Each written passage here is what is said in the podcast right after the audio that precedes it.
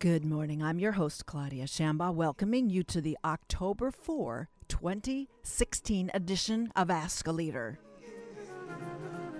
Well, so far we've avoided some major quakes. Over the weekend, we've received many firm warnings from all the seismic experts.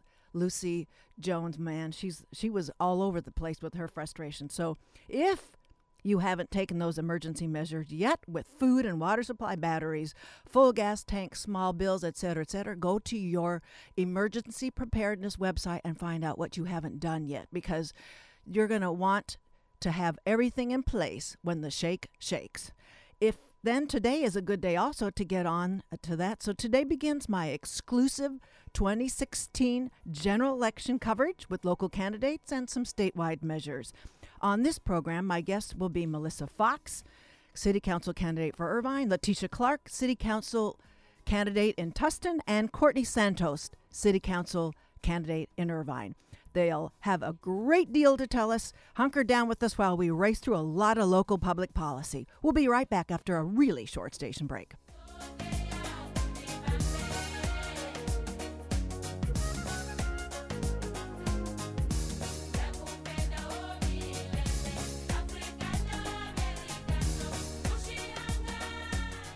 Welcome back to Ask a Leader. This is Claudia Shamba, and I want to make sure everybody that I got my sample ballot in the mail yesterday. I think most of us are starting to get them in by now.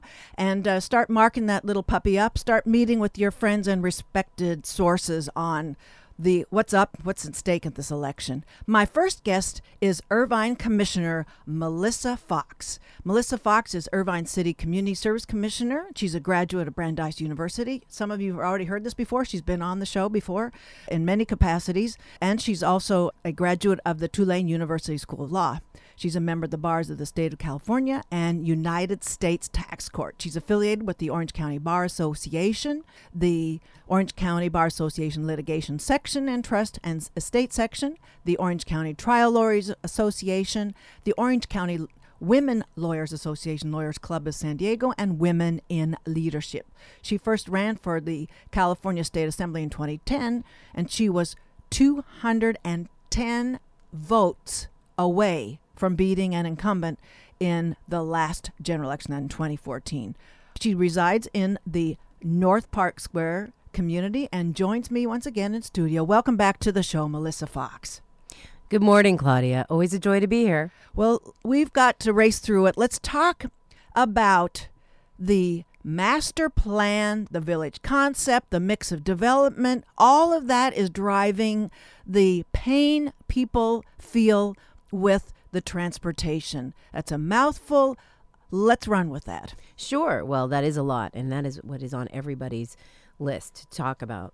The master plan uh, was developed for Irvine back before the 1970s. It, it uh, has been modified quite a lot since that time. Uh, it, the basics are that it provides for a village model so that people are within uh, one mile of the amenities that they need so that they don't have to go too far. And it also allows uh, each each community to have its own flavor its own style. And it has been very very popular very successful. So each school each neighborhood has its own schools has its own parks. And for example woodbridge is a terrific example of that very very walkable community as we have built out the northern sections of our community, we've gotten away from that. For example, not putting a grocery store in Portola Hills and pushing all that traffic down to Cypress Village and Woodbury. Oh, that's a lot of traffic. And the master plan is a thoughtful document. It's not an ad hoc kind of a change in a, an ad hoc uh, negotiation or the lack thereof of sort of a, a, a an entitlement without the negotiation. So uh, this is something that we take seriously in terms of a thoughtful, contemplative vision of what goes in the ground. So we know that the infrastructure is provided, providing for those needs of that general area because of the impact we're talking about, transportation. Right, it is subject to being amended, which right, is, right, can also can be a good thing, but it can also be a problem. And two of the problems, major problems, uh, one is transportation and removing the center line, which was always a part of the master plan. Um, and and the people of Irvine voted, and they said they didn't want a center line or light rail going through the community. But uh, there's no alternative. So we didn't put in any additional streetcar. We didn't put in any uh, boosting of the iShuttle. So once we got away from a major component of transportation, took it out, we did not um, put anything in to provide for transportation across our city. So it, it takes it out of balance. Another problem where we gotten away from the master plan is the Irvine business community, the I, uh, complex, the IBC, which So- is bound this between the airport and Jamboree. Well, and let's see, and uh, Harvard. Well, if you think about the area, it's centered by you know Alton, Main, uh, Jamboree. Yes. Uh, one of the issues that we had there was that we always planned to have multifamily, but it was going to be mixed use.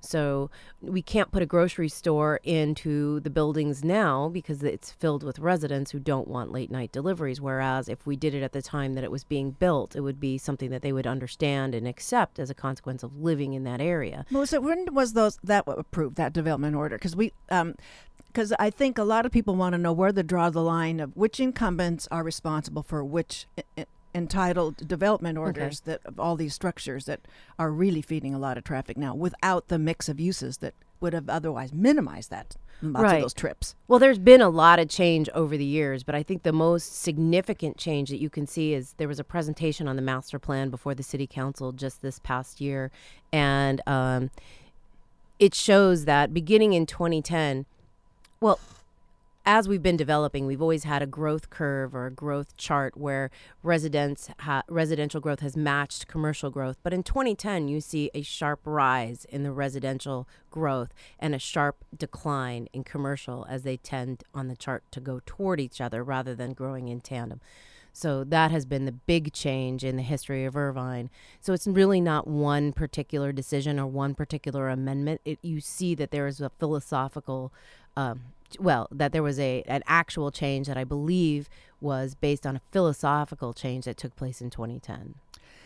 And the we it was a lovely uh, opportunity to hear candidates at the student center at the ballroom last Thursday. I think we were stiffed a few public policy concerns. Um, while we talking we're talking about this mix and all that, I want to make sure everybody has a chance to think about it. Uh, it's I don't think it's getting any coverage. The, the consequence of Irvine being on the international real estate market. We know that Five Point Communities is posting the sales of his properties up in uh, the newly annexed areas of town in Be- Beijing kiosks. It's an international market. How do we reconcile that marketing with uh, any kind of affordable stock to to eh, to pin down and to maintain? Well, is it is a- possible? That's a load of questions. So let's start with the mar- international marketing. Irvine is specifically well positioned to take advantage of the brain drain in China, and we are getting an influx of just oh, the some whole of the Pacific Rim, actually, right? yeah, yes, just some of the best and brightest people coming to Irvine and able to, you know, open their businesses, be, begin their investments here in Irvine and start a new life. And so we're getting some of the most courageous people. And this is specifically a very, very American idea, and Irvine's just poised to grow and take advantage of all of that. Now, the housing stock is something that really has to be managed carefully because we are uh, there is an affo- uh, a housing shortage, but most specifically an affordable housing shortage. So we have to take advantage of, of this opportunity in providing uh, residences that are on the more affordable scale rather than building more estate housing, which is what we've done. Now, another issue has to do with the issue of transportation. And when you're putting in a multifamily unit, it needs to be tied into the transportation grid in something other than the uh, just specifically the automobile. right. We have one of the busiest train stations in the state of California, yet when you get here, we don't have the ability to get anywhere from the train. The Great Park isn't connected to the train. And we also have the opportunity to increase areas of choice for uh, public transportation, like iShuttle, like Right, ride ru- sharing, van pools. There's just a lot of great things that we can do, in addition to infill being done by the shared transportation economy with Uber and Lyft. So, um, I'm, but we've got the the brain drain, but we also have capital that wants to. So it's it's not bringing the brain drain; it's bringing capital in. It's maybe a, an, a UCI student whose parents from Shanghai they're buying the house. It's there's a lot of capital trying to find a market, and it's finding it here. And so that's what I'm. I'm actually a little overwhelmed with thinking of how we can and we uh, maintain some kind of reasonably affordable stock, and uh, that the put it this way that the um, recent two administrations on the city council have not taken an opportunity to leverage an a, a percentage of new development orders to commit the developer to some affordable housing stock in there. The the city council has tremendous leverage and that's uh, that's another whole topic is that how that leverage is better used than it has been in the last Well, four years. I can tell you what I've done on the Community Services Yes. Commission. Uh, the state legislator has provided an opportunity for something called a density bonus, Right. which um, I have voted for every single time, which is giving the developer a dollar, uh, dollar to dollar uh, increase in um, units credit for something. park fees All right. Based on their affordable housing. And every time they bring an affordable housing proposal in front of me, I always ask, is this what category of affordable housing? And and What do you find out? we have done a good job in lower and uh, And very fellow- low income. Yes, so I've the been fellow very appointees are with you on that. absolutely, Okay. absolutely. We have we have reached a consensus on the Community Services Commission that we do need more affordable units. Now, that does I don't have the ability to impact the number of or the percentages that are being put into the multifamily units that are coming before us, but every opportunity I've had to support it, I have.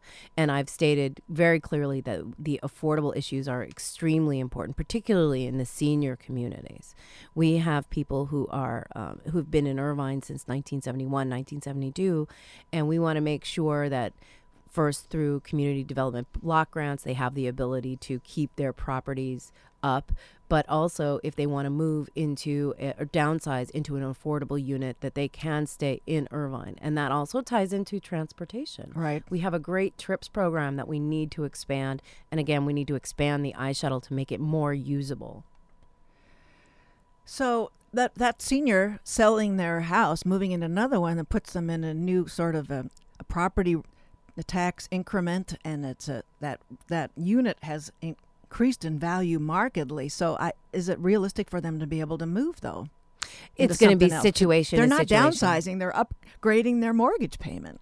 Well, it depends situation to Yeah. situation. I mean, if people who've owned property in Irvine for a long time have done well, and we've pl- we, as being part of a master plan community, we have been, been able to keep our price prices stable. The problem is when we're building in these major estate areas, we're not having the general mix No. of housing levels that we've had in other communities. The way we've built out our communities in the past has always been we have um, a diversity of economic housing stock. So you would have an apartment, you would have a townhouse, you would have condominiums, as well as single family residences, and maybe a portion of gated or estate housing.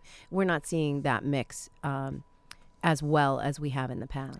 So that makes us a, a ball we ought to be keeping our eyes on as you're campaigning, as we were talking just in advance of the interview here. You're saying the eyes are on the, the lane where the person is driving, or what kind of potholes there are, what kind of uh, traffic, uh, what level of service traffic they're they're struggling with. But they, it's helpful for everyone to understand what these mic- macro decisions are that create the problems that are that people are suffering in. Right.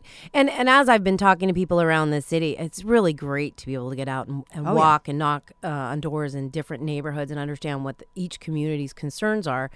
Uh, we see I see a lot of uh, difficulty with biking around Irvine because of construction, because their uh, regional trails have been blocked or um, connections have not been made. So I think focusing on making Irvine's uh, terrific bike infrastructure function better is very very important for the transportation quotient. So i do have a lot of people talking about the big issues of traffic and and the pace of growth but just as uh, important are people who are interested in street sweeping, people who are interested in a specific left turn lane and increasing uh, the safety of their own neighborhood. So it's a very much a city council grassroots. You know, we need a park bench here. We need more seating at this park. We need more shade at this park. Very, very um, community based issues. It's a very nano question, though. If we're going to encourage bicycling, which uh, I'm, I can't stop championing that choice in transportation, we need to make sure every landowner or lessee has bike racks. I'm, I drove, I rode my bike to an unnamed hotel for a conference Friday, and uh, I wheeled my bike into the coat check. There was no place to park it outside. Right, and So that was that the chasing. uh, that was the first thing that actually my my teenage son talked to me about when I was on the Community Services Commission, and that's something I have also championed is more safer bike racks and bike racks that are not in the back of a building where you can get your bike stolen. Um, I've also talked with some of our um, mall owners about a bike valet. So especially for the higher end, and so that you can come and go to. I've seen. I've gone to lunch with a lawyer who's met me. You know, Yeah. at and he's like. Uh, locked his bike to a palm tree. You know, we really have to have more bike friendly infrastructure and bike racks are a huge part of that. okay, well that's that's on the list of to dos then. And it's not so much a nano. It's really letting people know that this is uh, an incentive and providing them an ease of use so that figuring out where you're going to put your bike when you're done with it is a very important part of that puzzle. So I and I I don't mind telling the uh, it's usually the door person or so, some some service sector employee, and I say you know let's let's think of the let's be forward thinking here. This is the 21st century. Let's let's let's get ahead of the game and let's provide. Yeah, well, it was pretty funny. I actually went to a meeting at Shimano, right, who makes Oh. bike gears, and uh, there was nowhere for me to put my bike. I had to leave it at the front desk. I thought a bike company, and there's nowhere. I don't understand headquarters for me to put my bike. Boy, you've been shamed here on the radio show, guys. Wow. Well, what more do you, what part components would you like to tell us in your transportation plan? Because I, I want to give us a real infrastructure discussion for people because I want to raise the, the level of awareness of what can be done because you, Sure. we hear that and I mean it was the big piece of the debate if there was any public Right. policy takeaway last Right. Thursday. Well, and I thought it was really interesting that people were talking very much about traffic and not a lot about specifics. No. Um, I understand it's a very complex problem. It has a lot of Well, pieces. this is when it. you talk about it, Right. complexities. so we need to offer more choices and that would include uh, biking walking iShuttle ride sharing and streetcar and a very important piece would be student transportation to irvine schools it has become a free-for-all at many of our campuses in the morning so we need to fight for our fair share of transportation funds from the orange county transit association so i've talked about streetcar and a trolley Westminster, uh, excuse me, Garden Grove and Anaheim are getting these funds. We need to fight for our own fair share, particularly since we voted to remove the light rail from our transportation options. Um, and and I haven't seen anyone doing that. I would want to do that as part of my as fr- on the city council. Another issue is fighting to keep the village model going so that we have short people can go within their own communities for their own amenities. Um, and the concrete steps are pushing through the current transportation projects that we have going now and making sure that they're done as fast as possible. Uh, let me see. Another issue that I don't think we got to is um, Well, I so let's give you a chance to either analyze the recent decisions or project your dynamism that you would offer to the city council to negotiate more that the leverage more out of the next development orders so that as usually seasoned applicants for development they always say it they get a better project when they negotiate with the the authority from which they're getting the uh, the the permit. And so, uh, would you like to either evaluate how they did as we're wrapping and uh, the of the last four years of negotiation, or uh, what you would propose to do to raise the level of sophistication in garnering the best possible terms for the next development order? Well, we have some big challenges in front of us. um, specifically with the 100 acres that the county is moving to develop around the Great Park, that's going to be increasing uh, our traffic by tens of thousands of, of trips that we did not anticipate, being that it was formerly thought of as a government use space. So as we're moving forward to uh, deal with these traffic mitigation issues, I'll tell you my background for the past 25 years is as a, uh, an attorney and reading contracts. And one of the biggest problems I've had with the contracts we've made with developers is that they're unenforceable. I mean, if you put in a term that says uh, will not be a breach if we if it's uh, will not be a material breach if we have a good reason for it, and then we have to litigate to determine whether or not there was a good reason. Oh, it's geez. almost as if there's no contract. So I'll tell you, I'm going to be bringing my 25 years of advocacy to bear for the residents of Irvine in negotiating with our partners in development, our uh, major developers, the Five Point Communities, and the Irvine Company. So let's wrap this whole thing up with where who was providing you with the major component of your financial support in your campaign.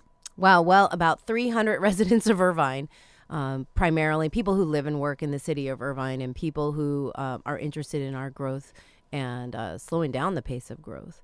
I don't have uh, pe- major donors from outside the area. It's it's all you know, moms and pops mostly, small business owners. Well, Melissa Fox, it's been a pleasure to get some more learning curves addressed here with our public policy understanding of municipal government. I am going to be bringing on two more guests today, so I know you have more to say, and so we'll try to post any of the upcoming forums where Oh, candidates. yes. October 15th, Octo- the South Coast Chinese Cultural Association is having a debate. I believe it begins at 10 a.m. Okay, and the South Coast, Chi- and that is. 9 Truman, Oh, right. Okay. the Chinese school. And Okay. it, uh, October 15th, which is a Saturday, begins at 10 a.m. All right, folks. Then we have that forum opportunity. Well, thank you for coming in studio with me. That was Melissa Fox, Irvine City Council candidate today. We'll be right back after I get dialed up. Uh, Miss Letitia Clark. Stay tuned. In the merry month of May, from my home I started, left girls at nearly broken hearted, saluted father dear, kissed my darling mother, I drank a pint of beer, my grief and tears to smother, to reap the corn, leave where I was born, cut a stout black thorn to banish ghosts and goblin, brand new pair of brogues, rattling all the bugs, frightened all the dogs on the rocky road to Dublin, one, two, three, four, five, hunt the hare and turn her down. That was Rocky Road to Dublin, and that's Sport of Tricks. They're a local uh, retiree crowd, male mailman among them. So my next guest here, welcoming back uh, to Ask a Leader, is Letitia Clark. She is a candidate for the Tustin City Council, and uh, on, she's joining us. Are, are you in Costa Mesa today? You know what? I'm still in Tustin, so You're still in Tustin. still okay. in the city. So, yeah. Letitia Clark is a candidate for the Tustin City Council. She is an Orange County native and graduate of Tustin High School, currently employed as the District Director of Public Affairs, Marketing, and Government Relations for the Coast Community College District. Letitia Clark's professional career also includes Executive Director for the American Academy of Pediatrics, Orange County Chapter, Government Affairs Director for the New Orleans Metropolitan Association of Realtors, a Government Relations Manager for the American Red Cross, and a legislative aide to both the Georgia General Assembly and the New Orleans City Council.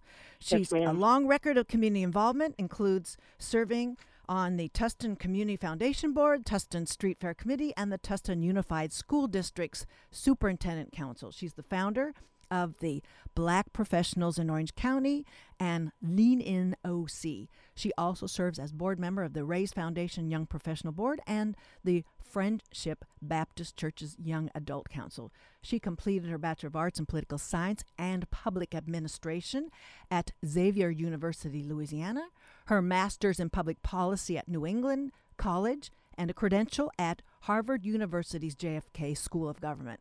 On the Orange County Register's radar as she's the, one of 16 people to watch in 2016. Ms. Clark is the proud mother of eight-year-old twins. She, as she said, she comes to us from Tustin this morning. Welcome to Ask a Leader, Letitia Clark. Thanks, Claudia. That was quite an intro. Thank you so much. Well, you know, the secret is everybody, the intros, much of it comes from the, the, the person who just said thank you for the intro. but we, we try to tease it around and uh, kind Yeah, of uh, make it ours. So you're so gracious. I can tell you're in the marketing and public affairs uh, slips. So Tustin, bordering Yes. Irvine on the north and shares with Irvine the Orange County Supervisorial District Number Three. It's serving a wide income distribution from low moderate income rental properties in the southern portion to the high income residences along the eastern and northeastern portions. How's Tustin served in the Orange County Third District? So uh, Todd Spitzer is our representative on the, the board of supervisors, um, but you know, Tustin, we're we're still considered a small city. We're right under a hundred thousand people uh, within Tustin. We're um, about eighty thousand, close to eighty thousand population-wise. Our median income is about seventy-five thousand a family. And uh, believe it or not, we actually have a pretty large Hispanic uh, population, Latino population, right o- closer to 30 uh, percent which some people don't um, always know. But it's very diverse in, in Tustin, and uh, like you said, I, I went to high school in this area, and so I, I've seen the ch- city change a lot. But um, it's it's a great place. It does feel like a small town in, a lot of areas, but we're growing, and we're one of those rare cities that has a little room to grow with the. Um, the military, the Marine bases no longer being uh, active. That's all. All of that land uh, is now kind of up for grabs, so to speak, for uh, developers or new businesses, new homes, and so we're one of those rare cities in Orange County that still has some room to grow. So there are there's lots of room to grow both in those uh, unimproved areas and there's the overlay district and the redevelopment scheme downtown. Would you tell us what is your vision? Where do you want to steer that redevelopment overlay uh, with land uses and tr- the infrastructure to service everybody uh, in there and the abutters? Yeah, well, I think we need to be very thoughtful about that. And because we do have a unique opportunity to do some growing, I think uh, we don't need to be hasting decisions. There, there is some already there's already some plans in place. However, um, there are a few issues that um, current residents see in the area. Parking is a huge, huge issue in some areas where there's high density, and um, you know you want to be able to provide homes and and quality places to live for families here in Tustin. The schools are great here in Tustin, so families want to move to this area so that their kids can go to you know high quality public schools. However, we have to make sure that we're providing enough green space so that people are not on top of each other. That there's great recreational um, areas for them and that they still have um, room to be able to function uh, within their neighborhood. So we want to pay very close attention to density and also acknowledge the parking issues that are currently going on in a lot of our neighborhoods.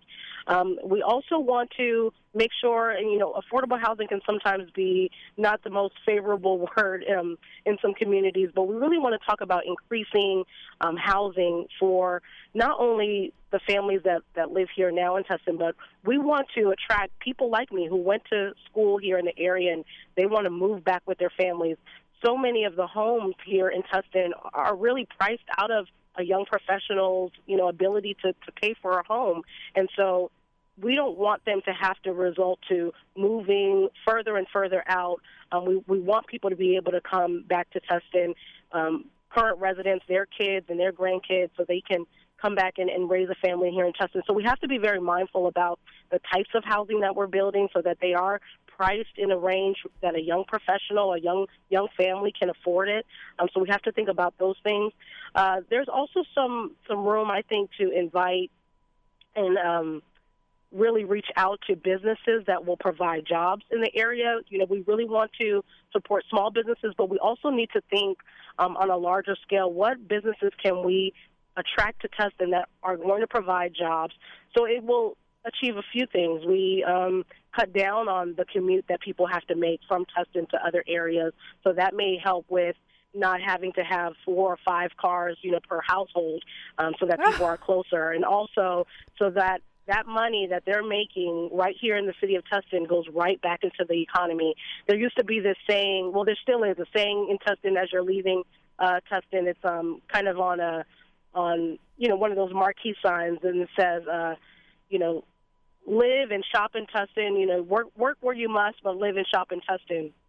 And for a long time, everyone really loved that saying, but that saying needs to evolve. You know, we want you to live, shop, and work in Tustin. We want to be a city that can cater to all of the needs in your life. We have jobs here. We have great shopping and retail. There's great recreation, and you can also live here. And so um, that's really what I'm thinking that we want to evolve that saying, and we want to move uh, from just being a small town and uh, the best kept secret in in, the, in Orange County to really being a premier, innovative city that can cater to not only our seniors and and people that have lived here for 30 and 40 years, but people who grew up here that they can move back here with their young families and and really thrive and and carry on the next generation of of Tustinites.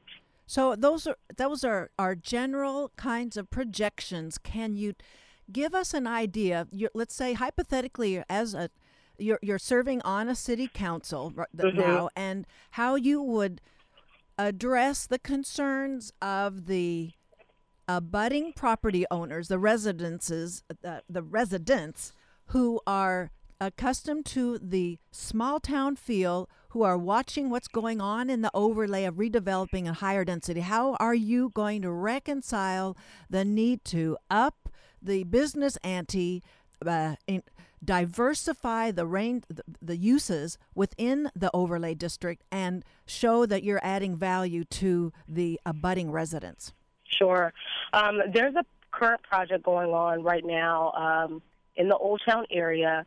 It's um, a few acres, maybe six acres of land, um, and it's in a, in the Old Town uh, the, the old town is abutting the, this area, but it's been zoned industrial. So the planning commission just uh, approved to send it to the council for this area to be rezoned uh, for a planned community. And so they're planning to build 140 units of um, mixed condo and single family. And this would bring more families to the Old Town area so they would be able to uh, support the businesses um, in that Old Town area. And then the homes are somewhat affordably priced because they're mixed with townhomes and, and single family.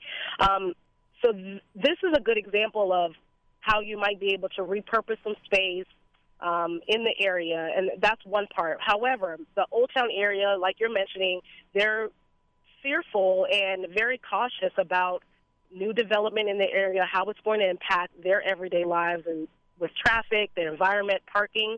And I think what the city council or the planning commission did not do well um, with bringing on this new project is that they didn't inform the community you know ahead of time. And they brought them on very late in the game. And so they they saw a lot of opposition. And i think that people if they don't know about something if residents don't know what's going on they're going to be very um opposed to things. And so I I feel like as far as working with the current residents and bringing new development on, you have to include them in every part of the process. You have to bring them along, explain how this will be better for the next generations to come, explain how this will be better for businesses and for the economy. But you can't do it with an with an overarching arm. You have to bring them along. You have to think collaboration. You have to think transparency. You have to think buy-in on the front end. And I feel like in my career, my professional career, and my volunteer work, bringing the community along first has always been top of mind for me.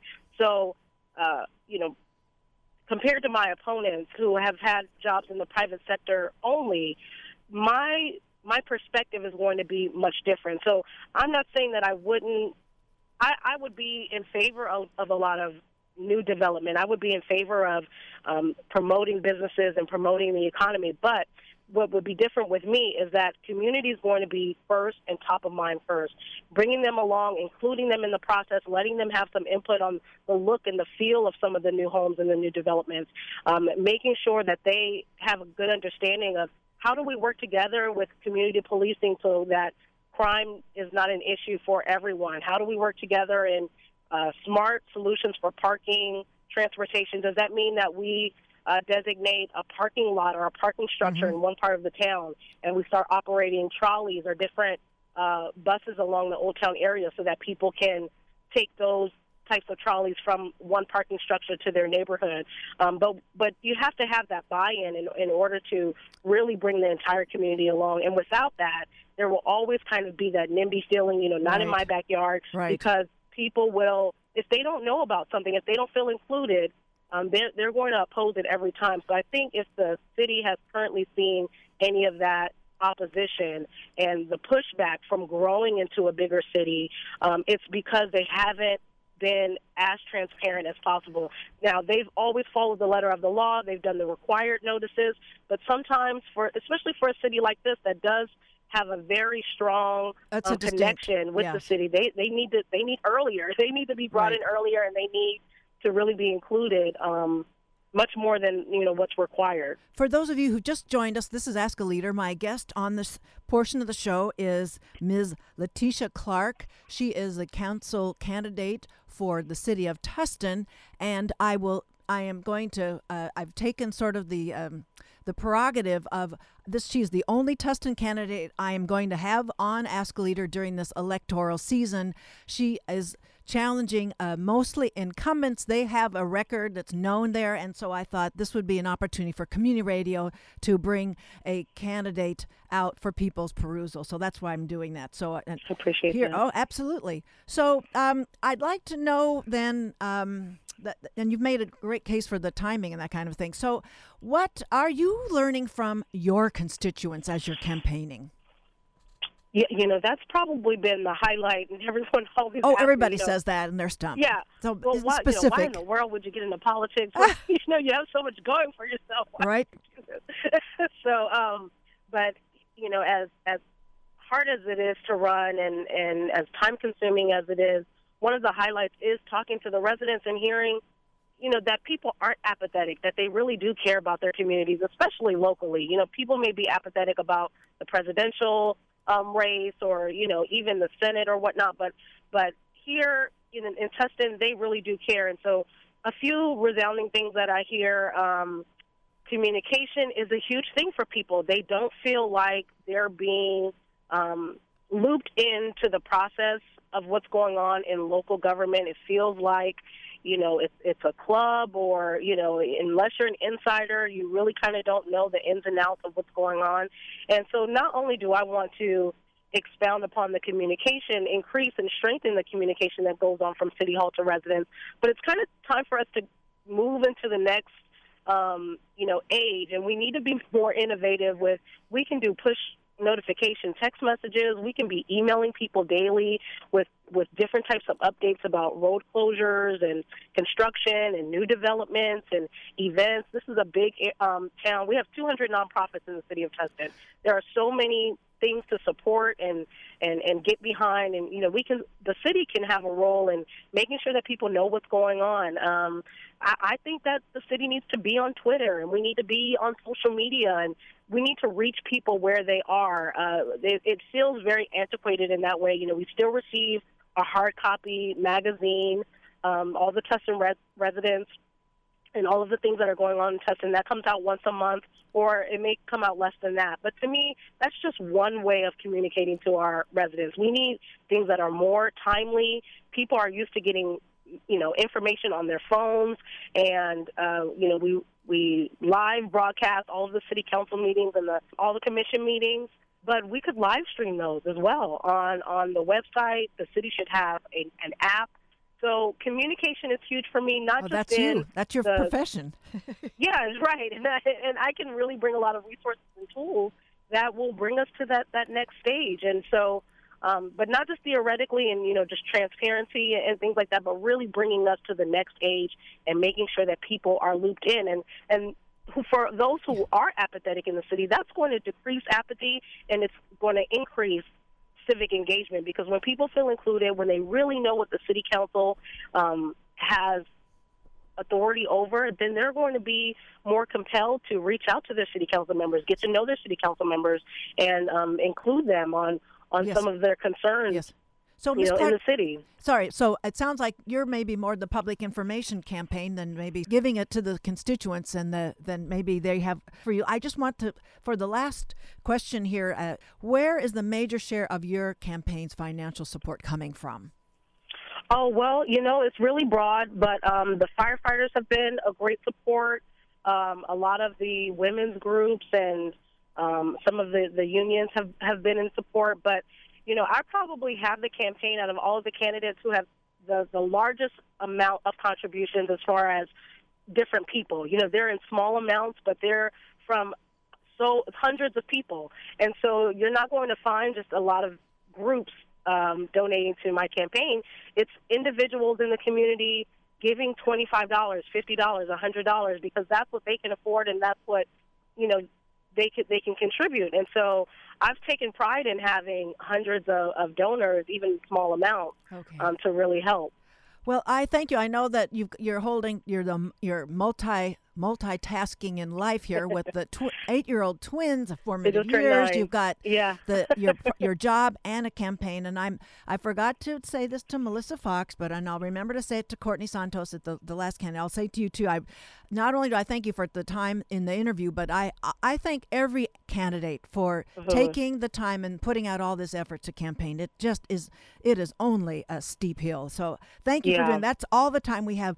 I've just been thanks, talking with. Ms. Letitia Clark, candidate for the city of Tustin Council. And uh, take care. We'll be right back with Courtney Santos and find out what she's got to say about her campaign in the city of Irvine. Be right back.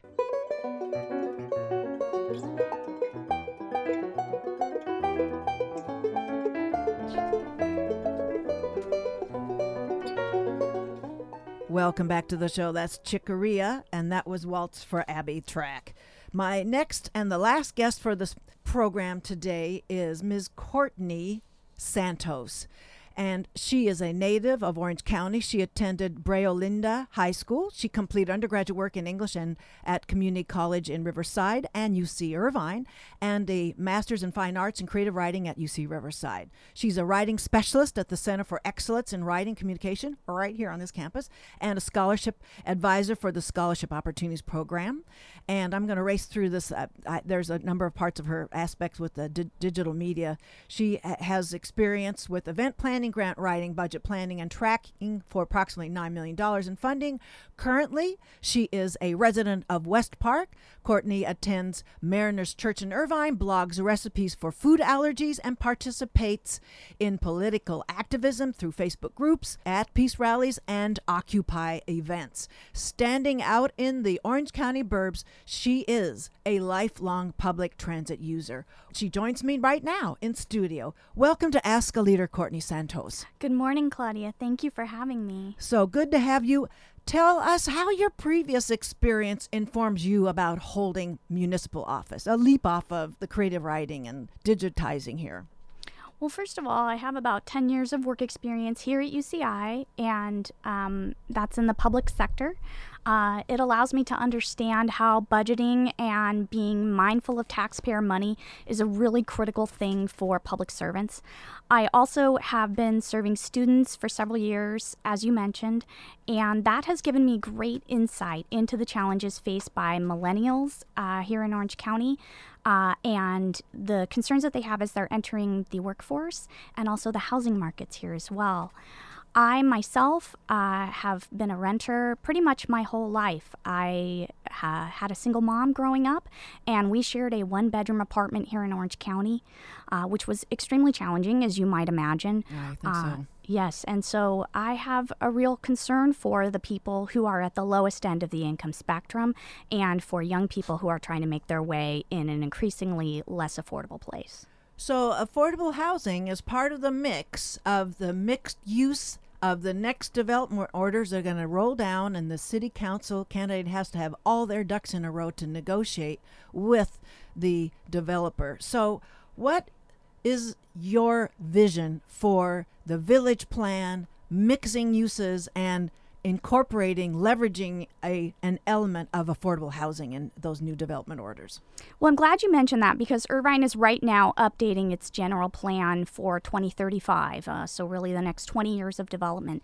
And they're considering different land uses. We already have a mixed use neighborhood in the Irvine Business Complex, which is currently where most of the new residential development uh, that is multi story projects, multifamily uh, apartment complexes and condos is going in. Everything's multi, but the multi-use though we're we're, we're starting to as Melissa Fox was talking about. There's a Mm-hmm. dwindling commercial component there, which creates more problems. That's definitely true. Um, I would like to look at cities that are doing this extremely well, like Portland, where they are integrating residential, retail, and commercial uses, putting people living near their workplaces, uh, but still giving them somewhat of a suburban feel and a family feeling. Uh, I think those are critical things for Irvine to maintain. Uh, however, I don't see anything wrong with having, instead of two story apartment complexes, three or four stories, as long as we're dealing with the traffic impact. And we need to deal with that again, similarly to some of the cities like Portland uh, that are offering a lot of connectivity to bike trails, uh, access to public transit. We already have public transit, but it's not necessarily well planned for Irvine.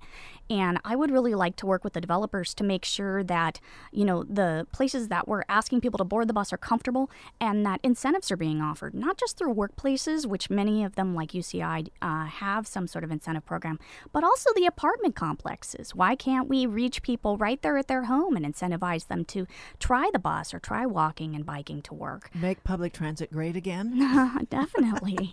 uh, since I am a public transit user, I'm very familiar with how that would work. Um, but I want to see more people doing the same.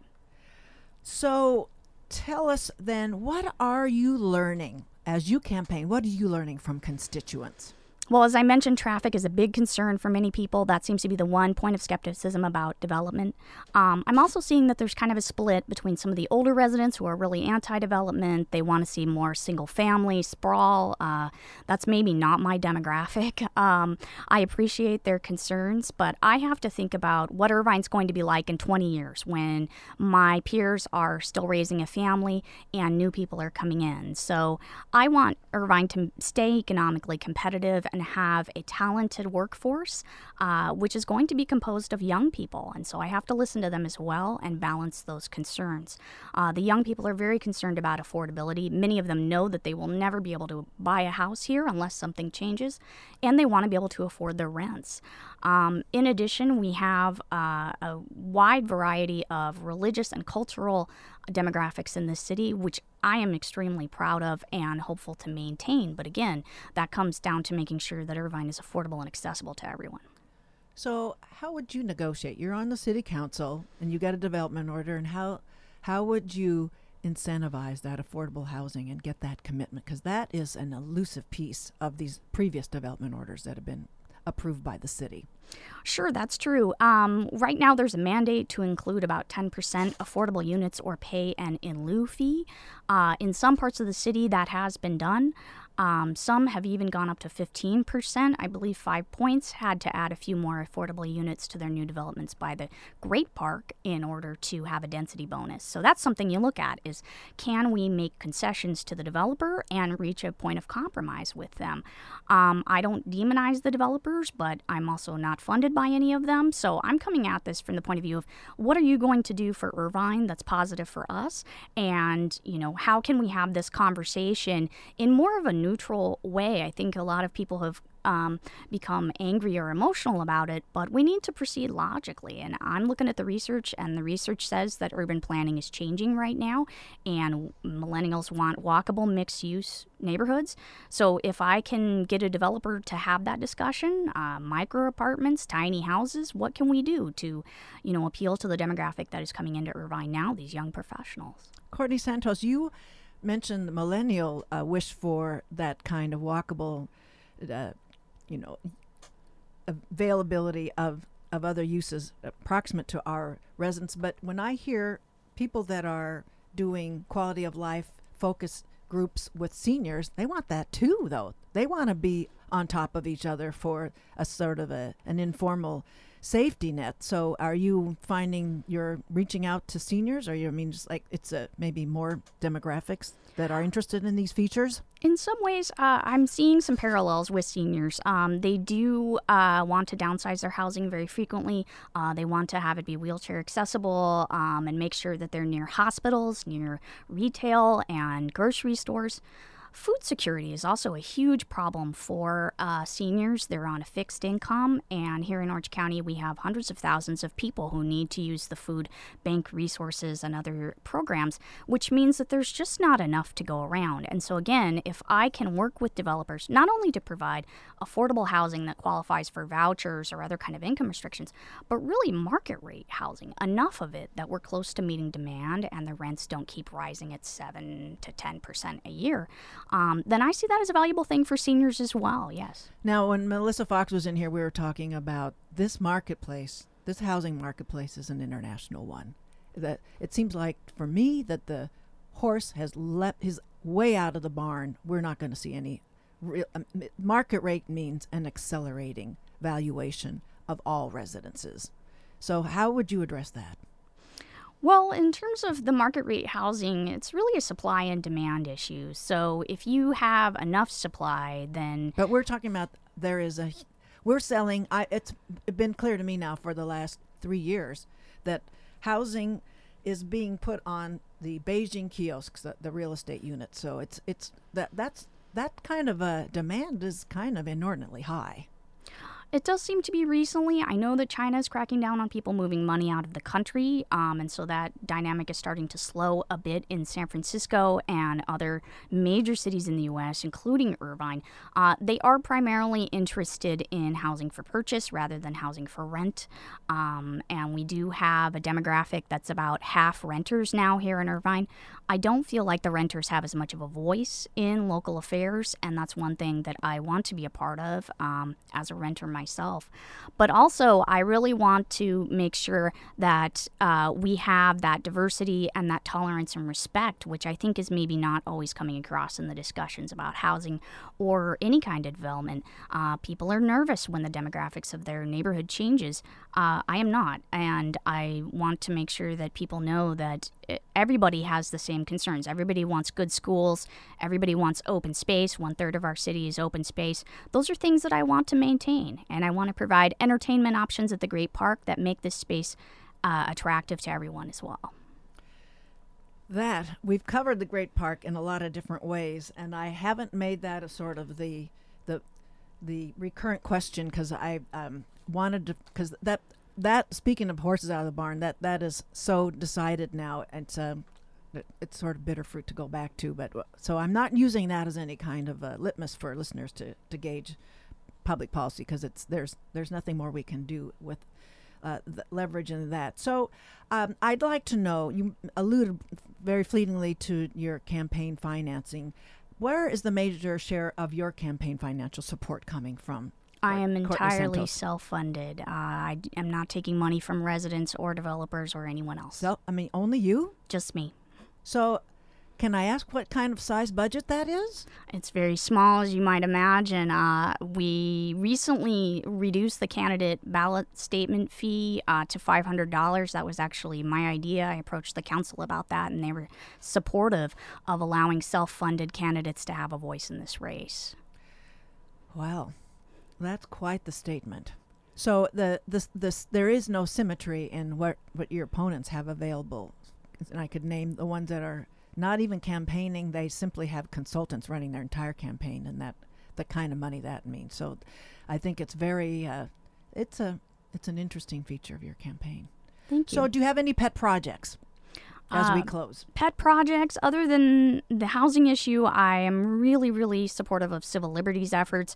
Uh, the national conversation that we're having about policing is a part of Irvine's conversation. I've participated in some events recently that were actually brought about by the faith community and the police themselves uh, in order to uh, support.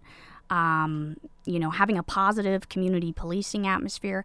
I'd really like to establish a citizens police advisory board and keep that dialogue going. Again, it's an issue of diversity and making sure that we understand that we're having good cross cultural communication and also good communication across the social classes. So much of civil liberties restrictions uh, fall on you know people of vulnerable minorities and also uh, people who are low income um, and so i want to see those dynamics changing for the better Okay.